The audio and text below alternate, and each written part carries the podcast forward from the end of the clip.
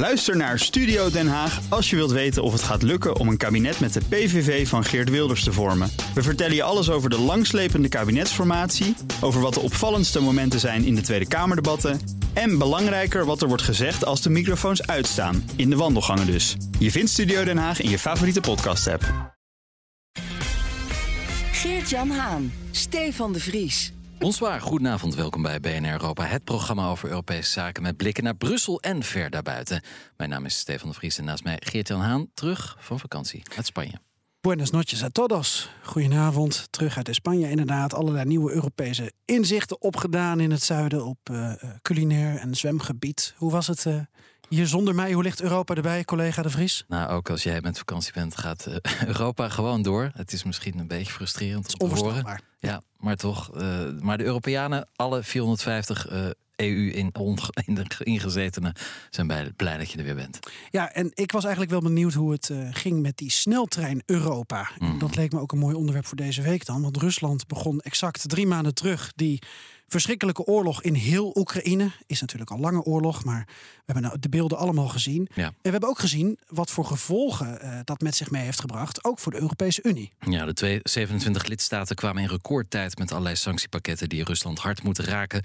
Maar Brussel en de lidstaten sneden daarbij ook in het eigen vlees. Want alle transities moeten ineens in sneltreinvaart genomen worden. Nou, extra nadruk deze uitzending ook op de rol van het Europees Parlement. Want dat blijkt toch een aanjager te zijn van die transities. Denk alleen al aan het embargo op steenkool, olie en gas, waar het Europees Parlement toch al een aantal weken terug met grote meerderheid voorstander van bleken te zijn. En dan is natuurlijk de vraag: is dat ook te realiseren? Ja, onze gasten vanavond twee Europarlementariërs. Kim van Sparretak hier in de studio en Thijs Reuten uh, thuis. Uh, zij delen hun ervaringen over die Brusselse achtbaan de afgelopen drie maanden met ons. En we trappen af uh, straks met nieuws dat Stefan en ik hebben meegebracht. En we sluiten af met de Europese hit van deze week. Zoals altijd, collega Eurocommissaris. Komt u daarvoor met een sneak preview? Zeker, Geert-Jan. Luister maar.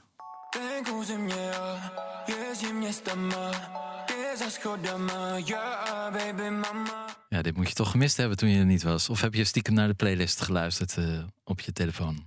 Van BNR Europa nummer 1. Tijdens mijn enorm lange treinreis heb ik die helemaal grijs gedraaid. Nee, ik, uh, heb, dit, uh, ik heb dit gemist.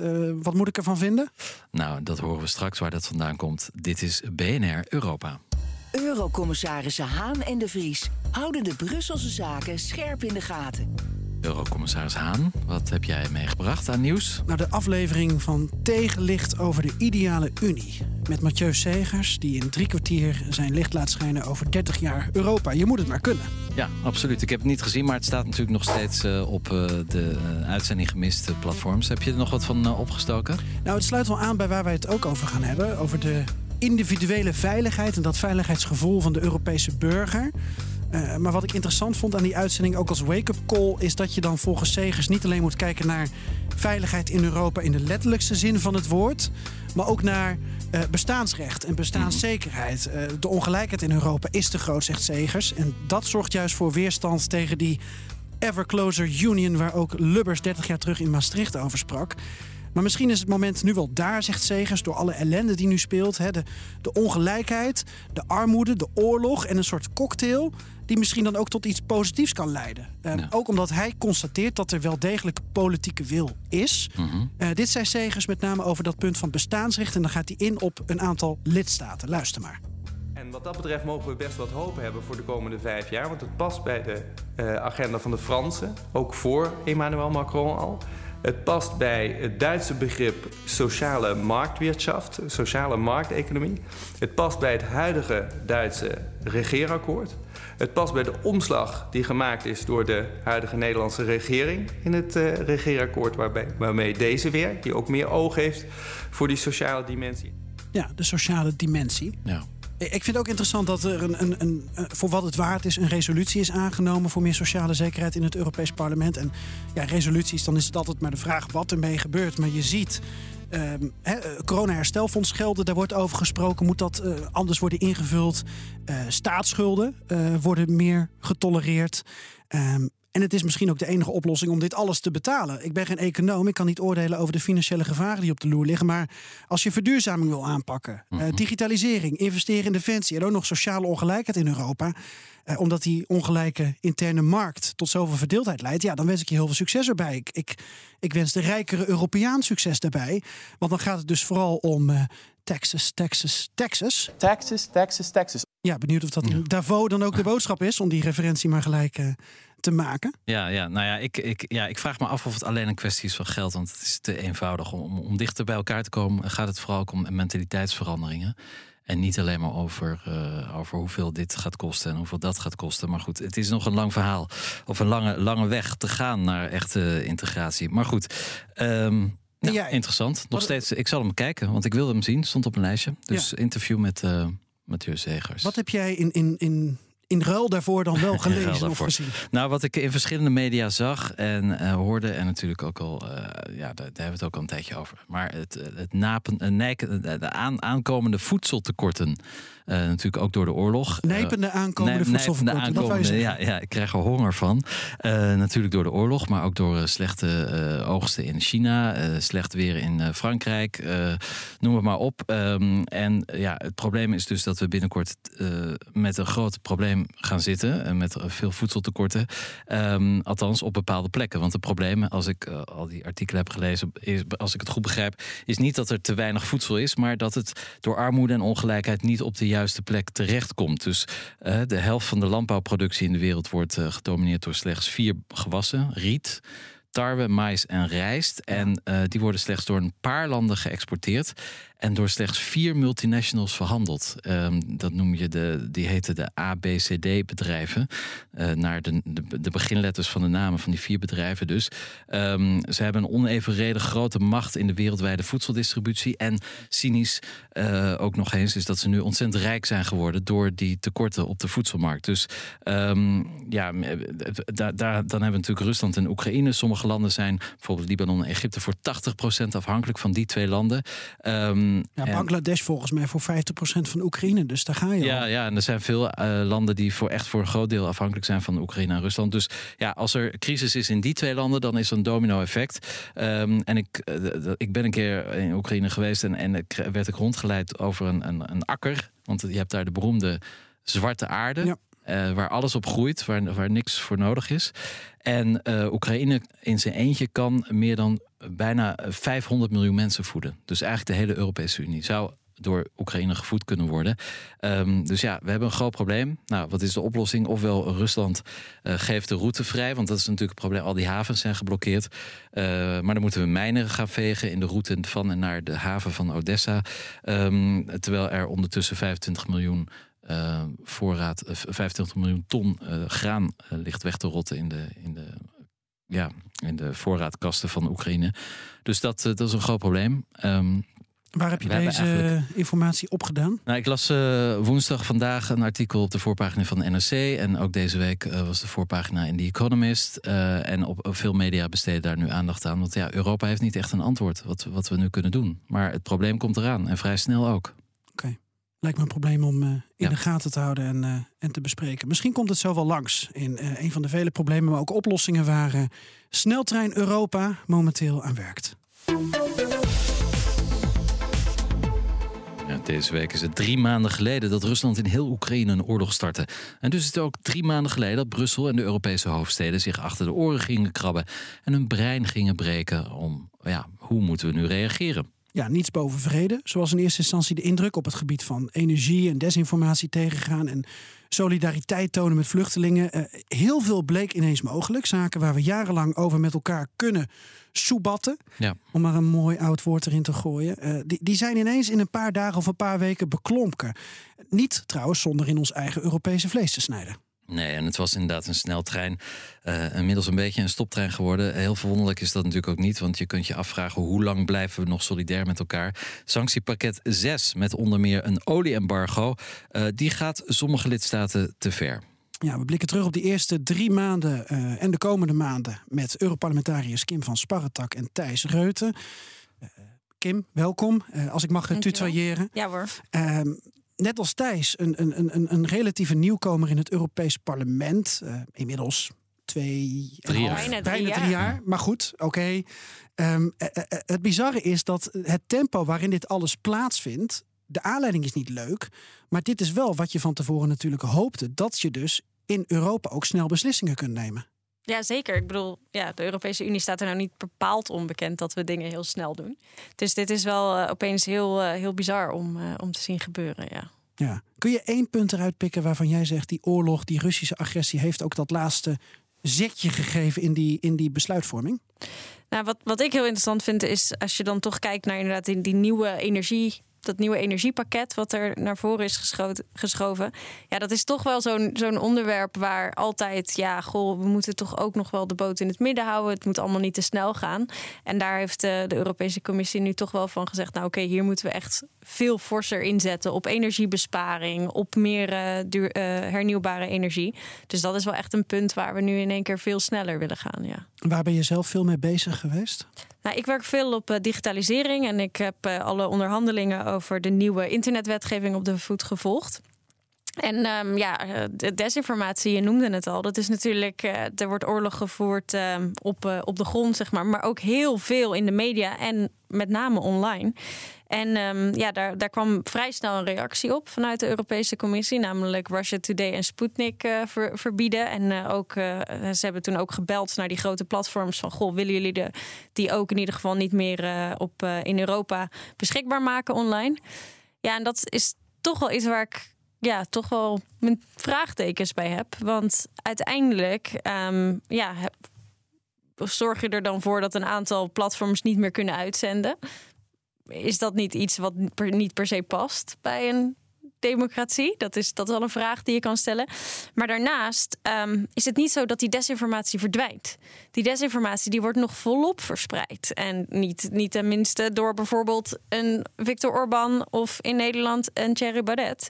Ehm, en juist die snelle verspreiding van, eh, van desinformatie, dat is iets waar, waarover ik nou, in de eerste twee weken ongeveer van, de, ehm, van toen de oorlog begonnen was, hebben we daar een brief over gestuurd ook naar, eh, naar de Europese Commissie. Om, om ze echt erop aan te dringen.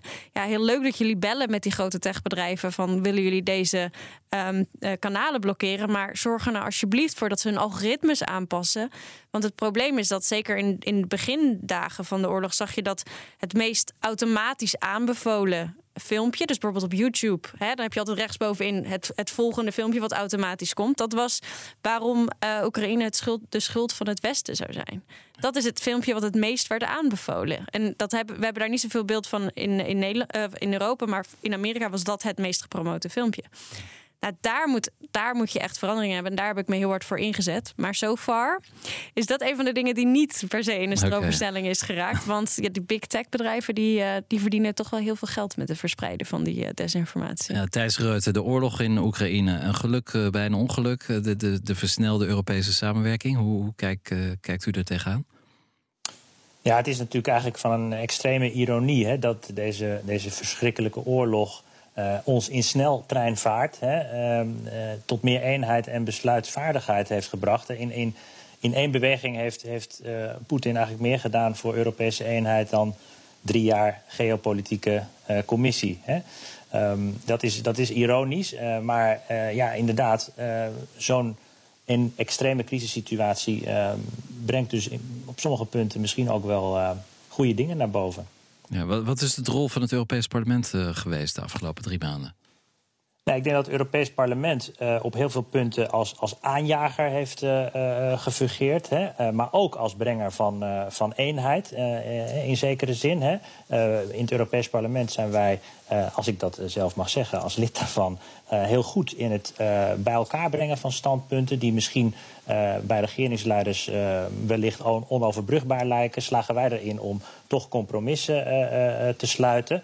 Eh, het aanjagen. Hè. Het- ik- durf wel te zeggen dat als het Europees Parlement eh, niet al zes weken geleden was begonnen over een energieboycott, hè, naar ons oordeel een volledige energieboycott die nodig is richting Rusland, dan waren we nu nog niet aan het praten over steenkool. Hè. Dus eh, we duwen wat dat betreft ook eh, met elkaar, eh, denk ik, de regeringsleiders eh, in de actiestand.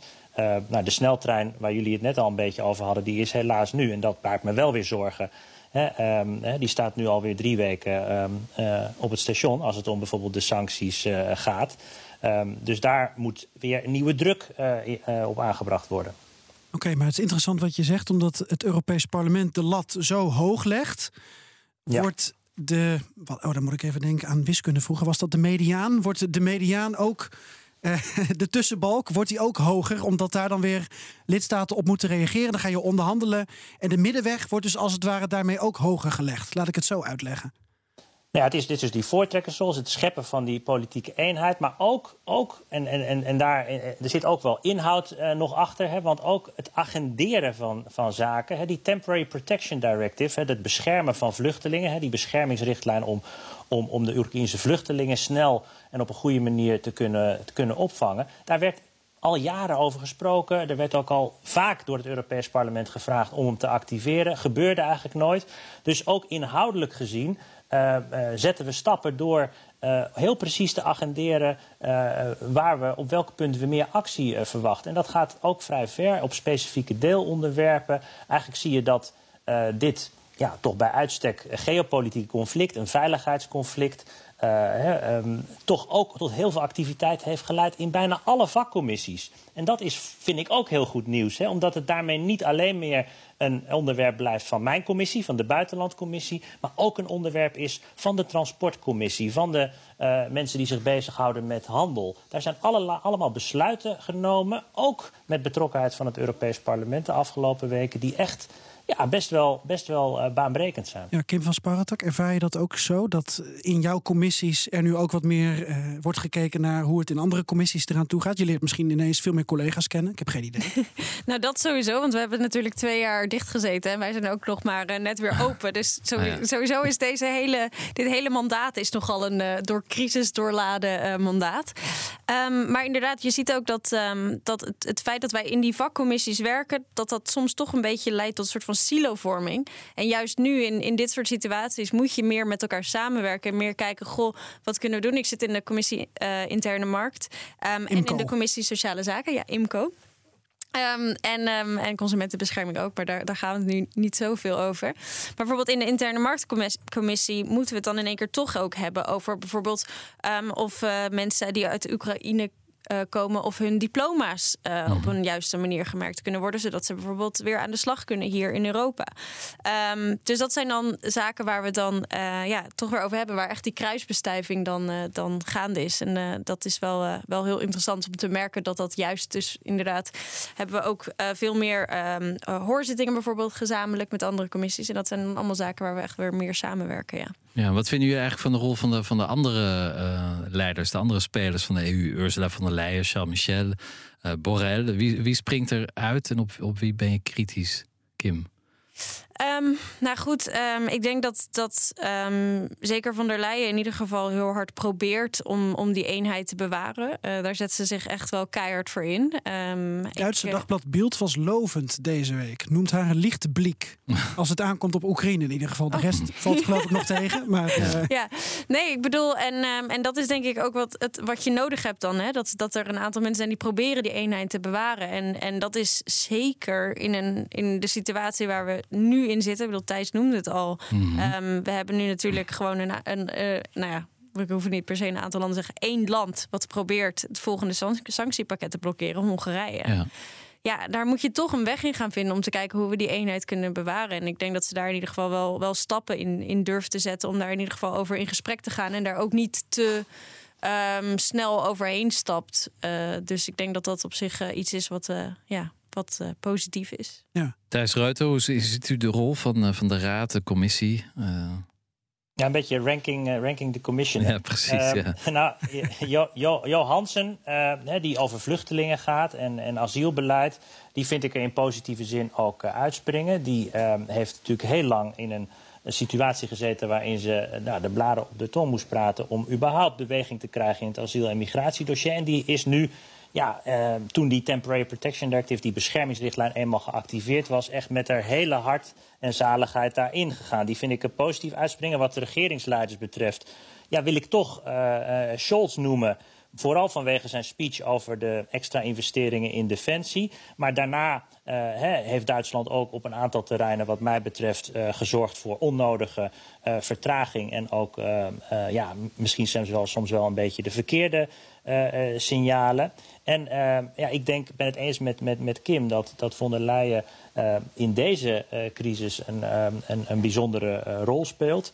Ehm, daar mag ook soms nog wel eens een klein beetje meer druk vanuit de commissie op die lidstaten worden uitgeoefend. De commissie houdt het soms bij het, het, het, neerzetten van het wenkend perspectief, maar verzaakt dan als het gaat om de lidstaten op hun verantwoordelijkheid te wijzen. Maar over het algemeen zie je dat veel mensen, Kim noemde ook al het Re Repower EU-plan van Timmermans, die ook deze crisis eigenlijk benut om de Green Deal een extra impuls te geven in plaats van bij de pakken neer te gaan zitten. Nou, dat is, dat is waar we die mensen voor, um, voor hebben zitten. Ja, nou, het is natuurlijk niet allemaal Hosanna. Uh, alle Europese sancties en maatregelen hebben ook uh, consequenties voor de Europese burger, voor onszelf. Voor de conservatieve partijen gaan sommige transities uh, juist te snel. En moeten we meer onze eigen belangen in de gaten houden. Terwijl anderen juist vinden dat we momentum verliezen en dat we door moeten gaan met die TGV. BNR Nieuwsradio. De Europa-podcast. Geert-Jan Haan en Stefan de Vries. Als puntje bij paaltje komt, komen wij niet heel veel verder dan sancties. En vanaf dat moment gaat Poetin zich daar natuurlijk ook op voorbereiden. Ja, je luistert naar BNR Europa. Drie maanden lang was er sprake van momentum in Europa. Er kon van alles geregeld worden. Dingen waar we voorheen jarenlang over ruzie maakten. En nu zijn we op een punt beland dat we ons moeten afvragen... doorstomen of tot hier en niet verder. En je hoorde het hoogleraar Mathieu Segers al zeggen en aanstippen. Uh, sancties, dat is leuk, hebben we het eerste half uur uitgebreid over gesproken. Maar is dat genoeg om trots op te zijn? En hoe zit het nou met die verregaande maatregelen als een olie-embargo? Wat als we die niet als Unie sluiten, maar als afzonderlijke lidstaten? Dus als we Hongarije daar niet bij betrekken, zijn we dan nog wel uh, een Europese eenheid? Hoe moeten we dat interpreteren? Nou, daarover praten we in deel 2 van dit gesprek. Over drie maanden oorlog in Europa. Met Europarlementariërs Thijs Reuten van de SND-fractie. En Kim van Sparretak van de Europese Groenen. Ja, drie maanden lang was er dus sprake van een momentum. Um, dreigen we dat nu te verliezen, Kim? Oeh, um, nou ja, ik denk dat we momenteel dus ja, eventjes uh, stilstaan vanwege een rood sein. En dat rode sein is natuurlijk Hongarije. Je blijft um, in dat treinjargon, hè? Ja, ik, vind het wel mooi. Jullie doen dat. Ik vind het heerlijk. Ik ga er wel mee hoor. Um, en um, ja, dat, dat uh, rode sein is toch wel, uh, dat, dat wordt toch wel een, een heel ingewikkeld punt nu. Want nou ja, we, het gaat natuurlijk om olie. Um, waar, uh, waar Hongarije zegt van nou, tot hier en niet verder, wij willen geen embargo op, uh, op olieimporten. En ja, dat is toch wel een van de belangrijkste financiële prikkels en financiële sancties die we zouden kunnen geven als we, dat, um, als we die, uh, die dicht doen. Dus um, dat is wel, uh, wel een onderwerp waar, waar we nu heel goed naar moeten kijken. Van hoe kunnen we er nou voor zorgen dat, um, dat we ja, ofwel het toch doen zonder Hongarije. Nou ja, als je gewoon echt naar de juridische kant daarvan kijkt. Hoe we dat zouden moeten inkleden, dat is heel ingewikkeld. Je kan toch als land zeggen: wij Duitsland stoppen ermee, wij Nederland stoppen ermee. En dat 26 keer? Dat zou kunnen. Maar is dat, ja, gaat dat werken? Moeten we dan niet alsnog een soort van akkoord doen om ervoor te zorgen dat het de voorraden die er zijn, om die eerlijk te verdelen, dat we een nieuwe, nieuwe andere uh, wegen vinden om, om olie te importeren, toch gezamenlijk? Want nou ja, zo, zo doen wij dat nou eenmaal. Wij zijn nou eenmaal een energieunie. Ja. Dus dat, dat blijft gewoon iets, uh, iets heel ingewikkelds. En ik denk dat dat, dat punt. En dat punt van nou ja, alles moet via unanimiteit, dat, dat blokkeert het nu. En, uh, en ja, of dan het moment. Ik denk dat we het momentum qua. Hè, um, uh, ervoor zorgen dat we sneller de energietransitie hebben, dat dat het alleen nog maar steviger aanjaagt. Um, maar het momentum om maar sancties te blijven, te blijven opleggen en maar steeds ja, weer nieuwe pakketten te komen, ja, daar, uh, daar begint het nu een beetje te wringen. Ja, Thijs, Reuten? Nou ja, dat, dat, dat, klopt natuurlijk dat we nu uh, al even zitten te wachten, drie weken. Eigenlijk hadden we dat zesde, pakket al lang uh, moeten hebben. En dat is ook heel hard nodig, omdat niet alleen in termen van de, van de sancties zelf, maar ook in de cultuur daaromheen dreigen we daarmee terug te vallen in ons oude gedrag. Namelijk onderling bakkeleien, ook daarmee gevoelig worden voor de chantage van één lidstaat. Hè, wat in het groot gebeurt met met, met een dictator als Poetin hebben we binnen de Unie in het klein ook met uh, de autocraat Orbán. Hè?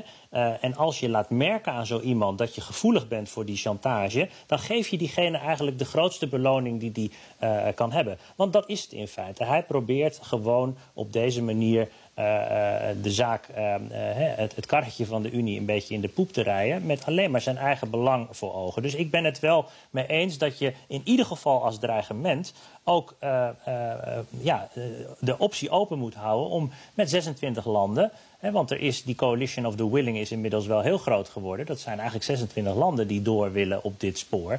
Dat je moet zeggen, nou ja, sorry, we kunnen dit ook zonder jullie eh, doen. Dat wordt wel lastiger, dan wordt het ook juridisch ingewikkelder. Maar ik denk dat we moeten oppassen dat we ons laten gijzelen door, door één land. En daar dus ook in die zin um, ja, een beetje met meer, wat meer zelfvertrouwen om, uh, mee om uh, zouden moeten gaan. En die sancties zijn ook nodig, omdat nou, die uh, degene waar we het uiteindelijk allemaal uh, om doen, Poetin, op deze manier ook weer probeert onverdeeldheid te zaaien. Hij probeert daar gebruik van te maken. En ook hem geven we een beloning door, door te aarzelen eigenlijk.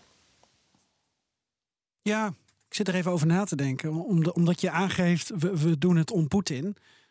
Of doen we het voor Oekraïne? Ja, we doen, we doen het voor Oekraïne uiteindelijk. En nee, ik bedoel, dat, dat is helder. Maar uh, kijk, dat, dat staat voor mij als een paal boven water. Alles wat wij doen de afgelopen maanden staat, wat mij betreft, in het teken van onze onvoorwaardelijke steun aan, uh, aan Oekraïne en aan de Oekraïners. De echte, nou, ja, de echte uh, leiders. En de echte, het echte leiderschap is natuurlijk getoond door uh, Zelensky, maar ook door alle Oekraïners die voor onze waarden strijden. Want dat moeten we ook niet vergeten op deze dag dat het hè, drie, drie maanden en een dag geleden is dat die oorlog begon.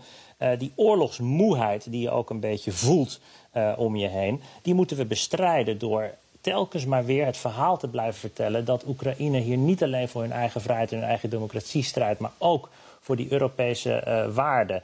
Dit is niet alleen de strijd van de Oekraïners, dit is ook onze strijd. En daarom moeten wij doorgaan om uh, de wapens te blijven leveren die Oekraïne nodig heeft om het verzet te kunnen blijven bieden. Maar ook wat, wat, de afgelopen tijd gedaan is door, uh, door de buitenlandvertegenwoordiger Borrell. Door te zorgen dat we dat, dat verhaal van die, van die samenwerking ook, ook ehm, zelf beter gaan begrijpen. Want we, hadden wat dat betreft natuurlijk ook een, enorme achterstand opgelopen uh, in, in Europa. En die sancties zijn daar een, eh, een, een belangrijk eh, onderdeel in. Dat, daar, blijf ik van overtuigd. En die energieboycott is daar in het bijzonder belangrijk in. Omdat zolang we die niet hebben, blijven we Poetin de kans geven om ons één voor één te onder druk te blijven zetten en uit elkaar te blijven spelen.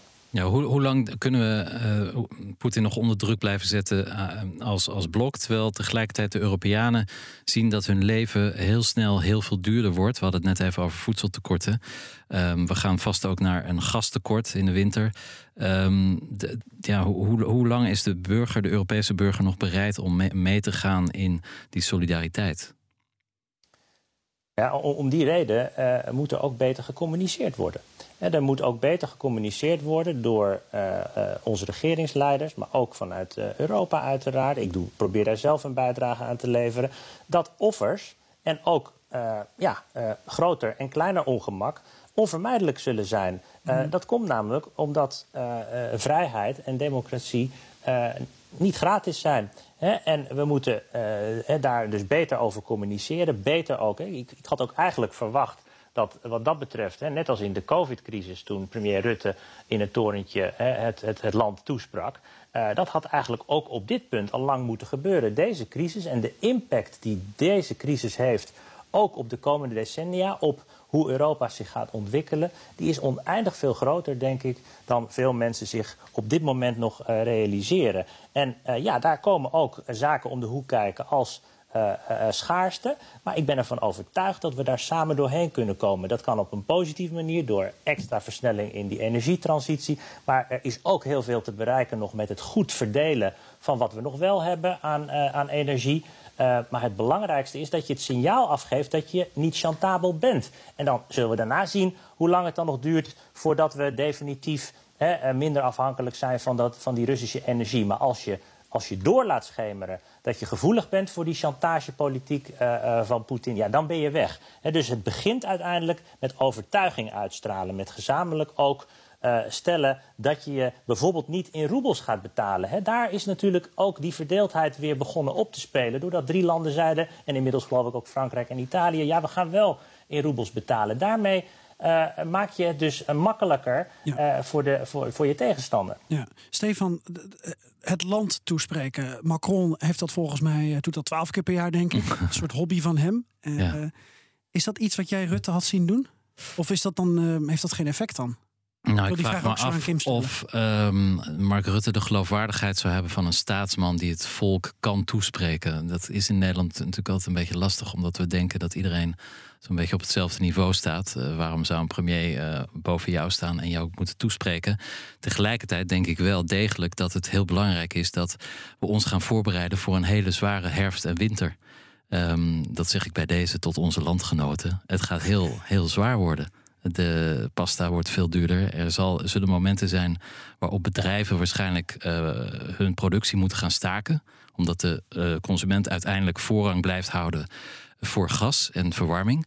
Um, maar er zullen momenten komen die heel erg zwaar gaan worden, denk ik. Maar, maar, de, maar dat is ook, kijk, eh, dat is niet omdat het. Nou, Landgenoten. Nou, ja. Nee, maar dat is niet omdat het nou een partijgenoot van mij is. Maar, maar kijk nou hoe uh, Frans Timmermans probeert om dat wel op een volgens mij ook manier te vertellen die perspectief biedt. Hè? Uh, de boodschap is enerzijds, de plannen liggen gewoon klaar om het hoofd te bieden aan uh, eventuele schaarste, ook op het gebied van energie. We hebben ook procedures om te zorgen dat we samen inkopen. Dat we ook zorgen dat landen die geen toegang hebben tot alternatieve energiebronnen het toch kunnen, kunnen meemaken. En ik voel daar helemaal niet een soort van sfeer bij dat het allemaal uh, um, uh, uitzichtloos is. Nee, ik proef daar juist een sfeer van... jongens, we gaan samen de schouders eronder zetten... en we kunnen dit met elkaar. Maar, daar begint het natuurlijk wel mee, dat je dat gelooft, hè? Maar het is maar hoe je het bekijkt natuurlijk, uh, Thijs. Want wij... Ehm, ik, ik, ga een beetje chargeren. Wij, ja. hoogopgeleiden onder elkaar... luisterend naar een van de beste podcasts van Nederland... krijgen deze informatie tot ons. Ook nog eens via staatsman De Vries, die ons toespreekt. Uh, en, en ik snap wat je zegt over Timmermans, maar die bereikt natuurlijk een heel groot van de bevolking niet. Niet, nee. En ik ben toch benieuwd, omdat jullie ook allebei uh, voor een partij staan die juist ook opkomt voor de mensen met een kleinere portemonnee. Hoe neem je die dan mee in dat Europese verhaal? In dat verhaal van draagvlak en uh, opofferen. Ik weet niet, Kim, of jij daar een idee bij hebt, of dat jij zelf de behoefte voelt om 17 miljoen Nederlanders of 450 miljoen Europeanen toe te spreken? Nou ja, goed. Het, het feit is dat er natuurlijk al de afgelopen jaren zien we alleen maar dat er een grote ongelijkheid is. Niet alleen um, in Europa tussen landen, maar gewoon ook binnen landen en ook in Nederland. Um, in de Commissie Sociale Zaken krijgen wij vaak genoeg presentaties van hoeveel mensen al op het randje van armoede, de armoedegrens bungelen. Nou goed, um, dit is het laatste tikje dat ze nodig hebben om, om eronder te vallen. Uh, om, er, om niet meer uh, elke dag eten op tafel te kunnen zetten. Om niet meer een huur te kunnen betalen. Om niet meer een energierekening te kunnen betalen. Um, dus en, en uh, als jij bezig bent met overleven, dan komen boodschappen toch niet bij je aan. Waar het, nou, waar, waar, maakt niet uit waar je het dan over hebt. Die boodschap komt niet bij jou aan, want je bent bezig met overleven. Ons, ons, je, je, psychologisch verandert er zelfs iets hè, als, je, als je in armoede leeft. Um, waardoor je gewoon ook niet meer langer termijn kan denken, want je bent bezig met overleven. Um, en ik denk dat dat soms dat dat wel iets is waar we gewoon echt goed naar moeten kijken en kunnen kijken wat kunnen we doen. En het, het lastige is altijd, we hebben, ik, ben, ik ben hier een keer eerder geweest natuurlijk om het over een sociaal Europa te hebben.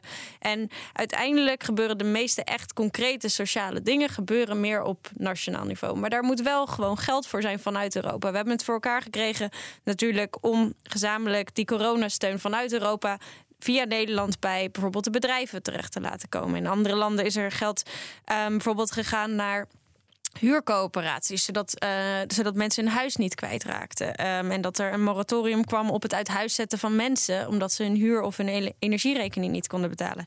Nou, volgens mij zijn dat heel concrete dingen waar ook nu gewoon weer geld voor vrij komt. Om ervoor te zorgen dat mensen in ieder geval het gevoel hebben dat ze niet alleen staan.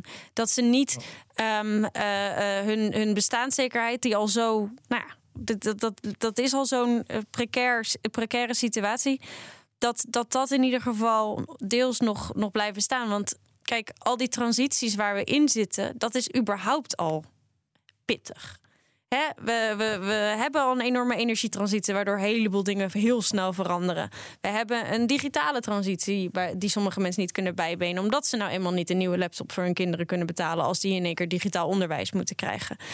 Um, dus we moeten ervoor zorgen dat mensen die, um, die al worstelen met die transities, dat zij in ieder geval de bestaanszekerheid hebben en het gevoel hebben van oké, als ik nu even niet bij kan mee, dan is de overheid er voor mij. En we hebben natuurlijk helaas na uh, zo lang Rutte ook in Nederland niet per se een overheid gehad die zegt: Ja, ik ben er voor je. Maar eerder: Oh ja, nee, maar als je bijstand hebt, dan gaan we er ook wel vanuit dat je misschien wel fraudeert. Maar zolang dus dat niet... is wel ja. iets. Ja. ja, ik snap het. Maar zolang het niet geregeld is op nationaal niveau in jouw ogen, en of dat nou Nederland of Roemenië of, of Frankrijk is, waarom stem je dan voor een uh, energieembargo.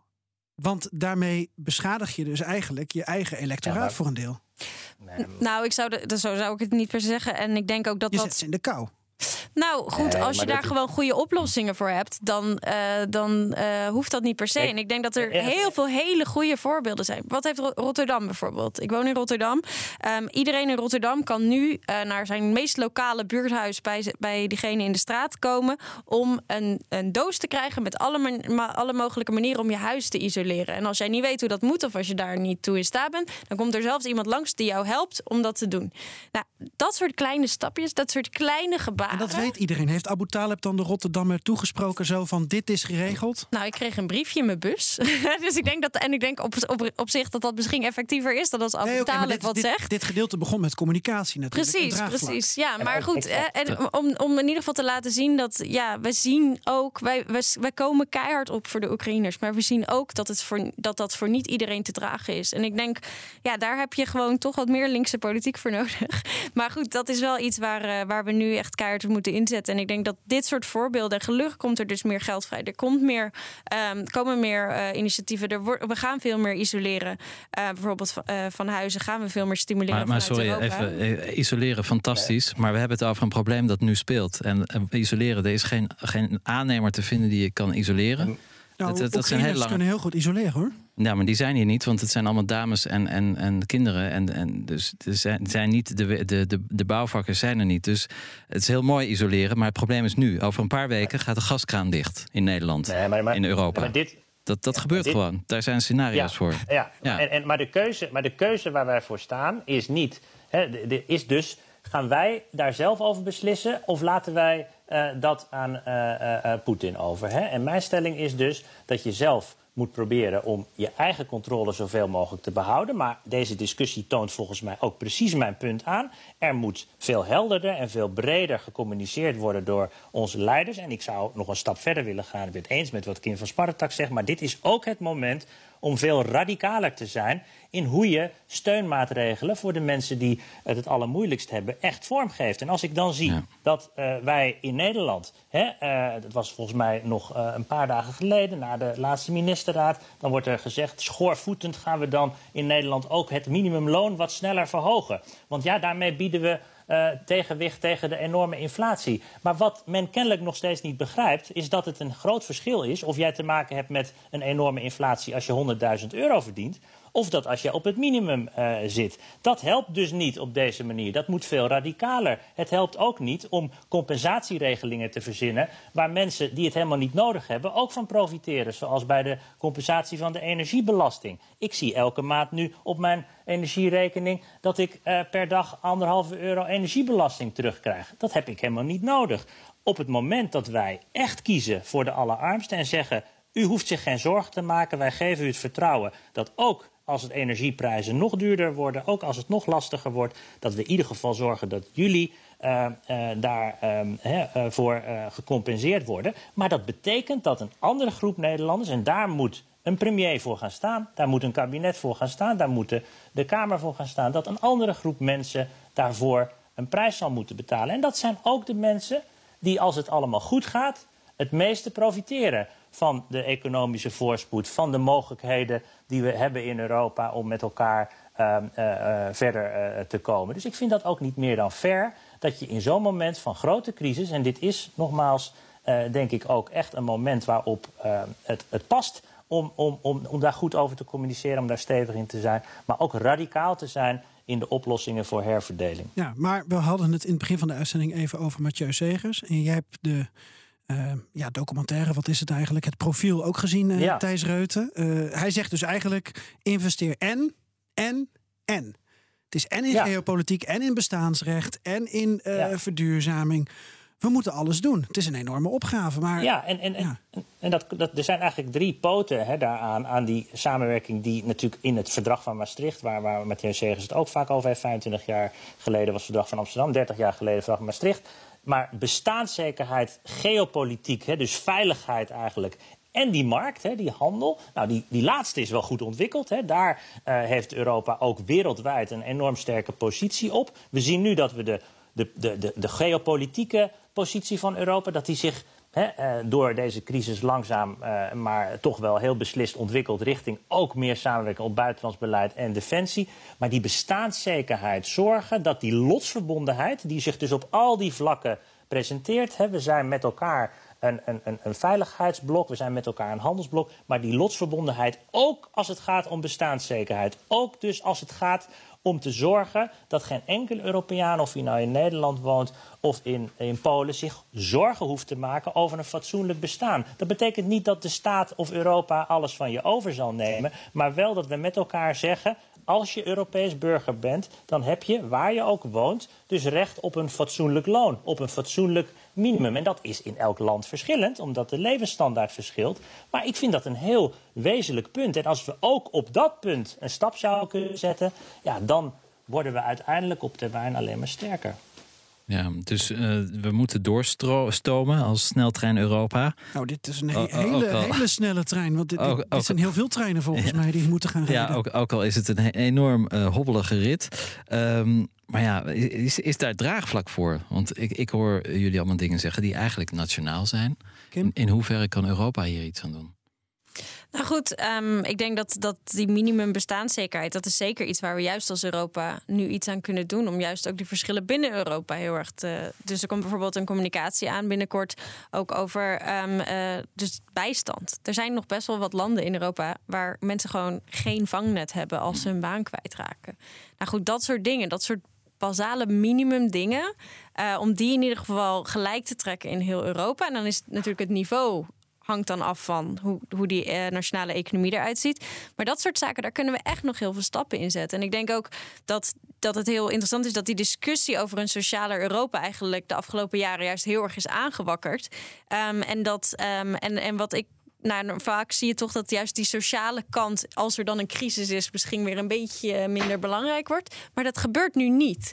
Er is nog steeds heel veel focus op het feit dat we gaan kijken of we overal een bijstand kunnen krijgen. Er is nog veel focus op het ervoor zorgen dat um, bijvoorbeeld um, nou, die hele discussie over uh, schijn-ZZP en schijnzelfstandigen, dat, we dat moeten oplossen in heel Europa, omdat we nou eenmaal een, een gelijke markt zijn. Dus ik denk in dat opzicht dat, dat dat iets heel positiefs is. En ik denk dat daar dat juist voor uh, een eerlijker Europa, waarin iedereen in ieder geval gelijke bestaanszekerheid, dat daar zeker draagvlak voor is. Ja, maar om af te ronden, hoe meer uh, wij uh, ja, bij onze principes blijven. Uh, wat we nu de afgelopen drie maanden hebben gedaan en willen opkomen voor Oekraïne, strijden tegen Rusland, tegen een dictatuur, tegen autocratie, tegen oorlog. Hoe groter de kans uh, nou, blijft, bestaat dat we in ons eigen vlees snijden. En dat onze eigen mensen daar dus, onze eigen Europeanen, daar uh, ja, de, de, de, financiële schade van ondervinden. Dus... Maar dit is niet alleen het beschermen van principes. Hè. Dit is daadwerkelijk het, het, het, principe dat alle minderheden gelijkwaardig behandeld moeten worden in een samenleving, is niet zomaar een principe. Dat is iets wat wij leven. Um, mensen die in de LHBTI-gemeenschap zitten, die gewoon continu, dat je, die, die in Rusland uh, mm. eigenlijk niet meer over straat mogen hand in hand, uh, omdat dat westerse propaganda zou zijn. Um, dat is iets wat wij hier proberen te stoppen. Dat zijn dingen waar we dat we proberen dus we stoppen te stoppen. tegen iets wat al uh, uh, 10, 20 jaar speelt. Nou, ja, dat. Ja, ik bedoel, dat speelt in Rusland. Als je het ook over waarde hebt. Ja, maar ik bedoel, het gaat niet om principes. Het gaat, het, het gaat veel breder. Het is veel concreter dan voor principes opkomen. Het gaat daadwerkelijk over het opkomen voor een, een vrij, vrij kunnen zijn, uh, kunnen zijn wie je bent, um, worden gerespecteerd voor wie je bent en, um, en ervoor zorgen dat we um, gewoon een, een democratie hebben waar waar journalisten een kans krijgen, waar, waar mensen uh, vrijheid van meningsuiting daadwerkelijk kunnen uitoefenen, um, uh, waar, waar we ervoor zorgen dat, um, dat er pluriforme informatie is, dat soort zaken. Dat zijn we hier aan het beschermen. En ik denk dat het nogal gechargeerd is om te zeggen we snijden in ons eigen vlees ja. door om, met dat soort uh, principes, want um, het is niet onrealistisch dat dat, dat steeds verder ook hier naartoe komt.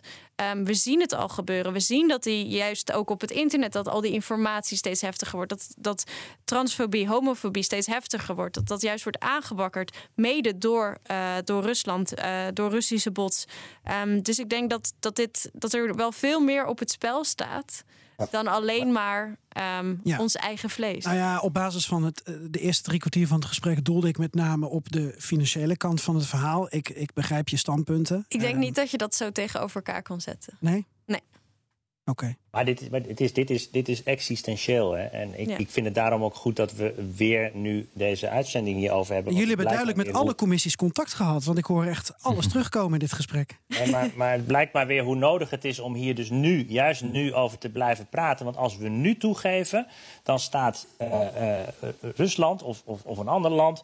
Uh, want vergeet niet dat als we nu toegeven, dat dat ook andere autocraten en andere uh, mensen stimuleert hè, en het signaal geeft uh, dat je met geweld hè, grenzen kunt veranderen. Oké, okay, maar Thijs, uiteindelijk... tot, Thijs, tot slot, ja. ben, ben, jij tot, tot alles bereid? Ben ja. je bereid om alles in te zetten? Ik, als, we, als we nu als, als onze waarden verdedigen, als we dat nu niet doen, als het er echt toe doet, ja, dan wanneer dan wel? En ja, als dat ons pijn doet, ja, dan ook. Dit mag, uh, uh, dit mag wat mij betreft ook um, offers, offers vergen uh, van ons allemaal. Maar het is van belang dat we mensen ook de zekerheid geven en het, uh, de, de, garantie dat we er met elkaar voor staan. Wij zijn het grootste, een van de grootste economische blokken op aarde. Wij kunnen dit aan.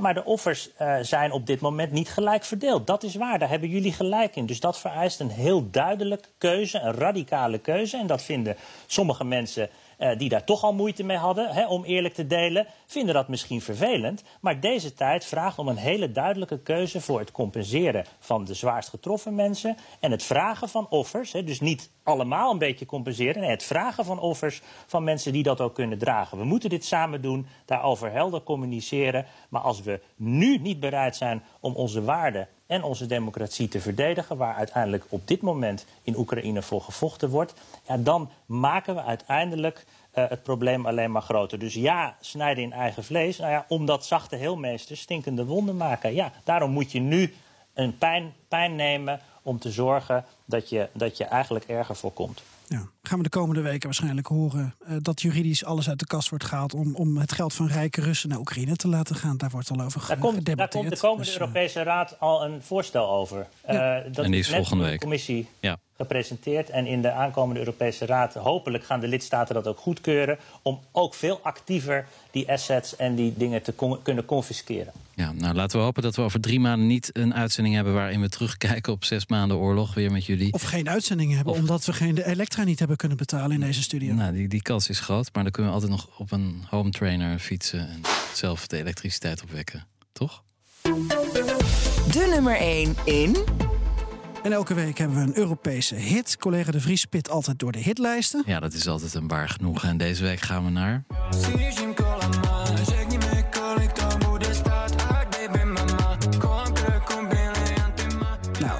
vrolijk. Ja. quizvraag, Kim van Sparretak. Welke taal?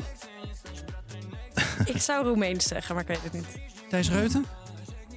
Ja, ik vond het vorige week ook al zo moeilijk. Uh, het lijkt een beetje op vorige week, maar nee, ik weet het niet. Nou, het is uh, niet Roemeens, het ligt wel in de buurt, maar het is een hele andere taal. Het is Tsjechië en dit nummer heet Hana Montana van de populaire Praagse artiest Kalin. Kalin. ligt toch niet in de buurt van Roemenië? Nou ja, het is bij, er zit nog een heel land voor tussen. mij alles achter het Muidenpoortstation is Oost-Europa, dus allemaal in dezelfde richting. Dit is juist niet wat we moeten doen hè, in Europa. Dit is precies weer dat oude appeasement denken van ja, maar goed. Ja.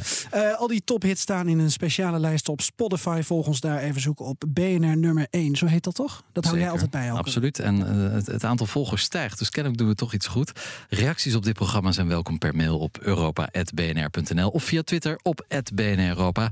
Volgende week zijn we er weer op woensdagavond 7 uur hier bij BNR. Aito. À la prochaine.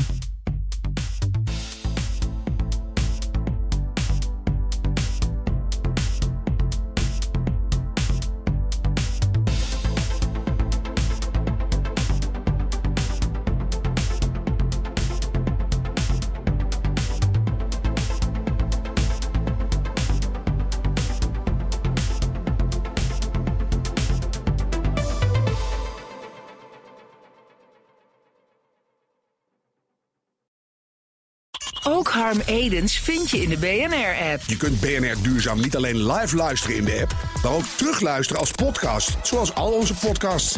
En naast dat de BNR-app Breaking News meldt, houden we je ook op de hoogte van het laatste zakelijke nieuws. Download nu de gratis BNR-app en blijf scherp.